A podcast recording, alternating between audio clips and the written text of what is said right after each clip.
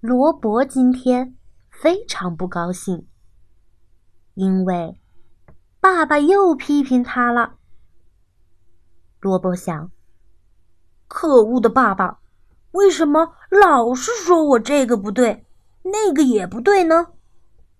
就这样，罗伯越想越生气。结果，一只红色的怪物从他的嘴巴里钻了出来。想知道后面又发生了什么吗？那么，就请一起跟着橙子姐姐进入今天的故事吧。罗伯生气了。法，米雷耶·阿隆索，文，图，带路。一，今天罗伯真是倒霉透了。他刚一进门，爸爸就在厨房里嚷嚷着：“哎，先把你的球鞋脱掉。”给你。罗伯一边把球鞋踢过来，一边生气地说：“晚饭。”吃的是罗伯最不喜欢的菠菜，于是他冲着爸爸又叫道：“又是菠菜，你没有搞错吧？”爸爸也生气了，回你自己的房间去，等你安静了再下来。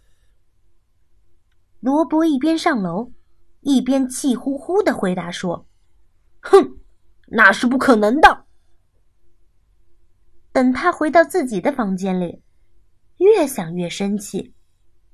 他觉得有一种奇怪的感觉从身体里升上来，升上来，升上来，一直升到……哈！突然，一个红色的怪物。从罗伯的嘴巴里冲了出来。啊哈，小家伙，你好！怪物说：“我们要做些什么呢？”随随便。罗伯吓坏了。好嘞，我们就从那儿开始吧。怪物一边说。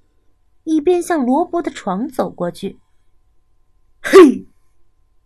他大吼一声，把床上的被子和枕头拉了起来。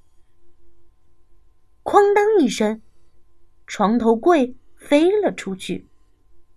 咔嚓一声，台灯也被拔了起来。接着，书架也倒了，所有的书都在房间里。飞得乱七八糟。做完了这些，怪物又朝玩具箱走去。罗伯连忙尖叫起来：“等等，不要动那个箱子！”可是，怪物把箱子里的玩具稀里哗啦的全都倒了出来。罗伯这可急坏了。你没听见吗？快停下来！罗伯的小卡车摔坏了，他难过的说：“我，我最喜欢的卡车。等等，我一定要把你修好。”哼，你这个大笨蛋，快走吧！你还是变得越小越好。罗伯一边修理着小卡车，一边冲着怪物叫道。接着，罗伯又抱起台灯说：“我的小台灯，让我来把你放好吧。嗯，还有你皱巴巴的小枕头。哎呀，我最喜欢的书都折起来了，真是可怜哟。”罗伯小心的整理着书页，嘴巴里不停的说：“好了，好了，这样就好多了。”突然，罗伯发现了不知道在什么时候已经变得很小的怪物。啊，原来你在这儿呢！过来，我要抓住你！哼，抓到你了！好了，快到盒子里待着吧，可别再出来给我添乱了。然后，罗伯悄悄的走到楼梯口，声音轻柔的问：“爸爸，还有甜点吃吗？”好啦，今天的故事就分享到这儿吧。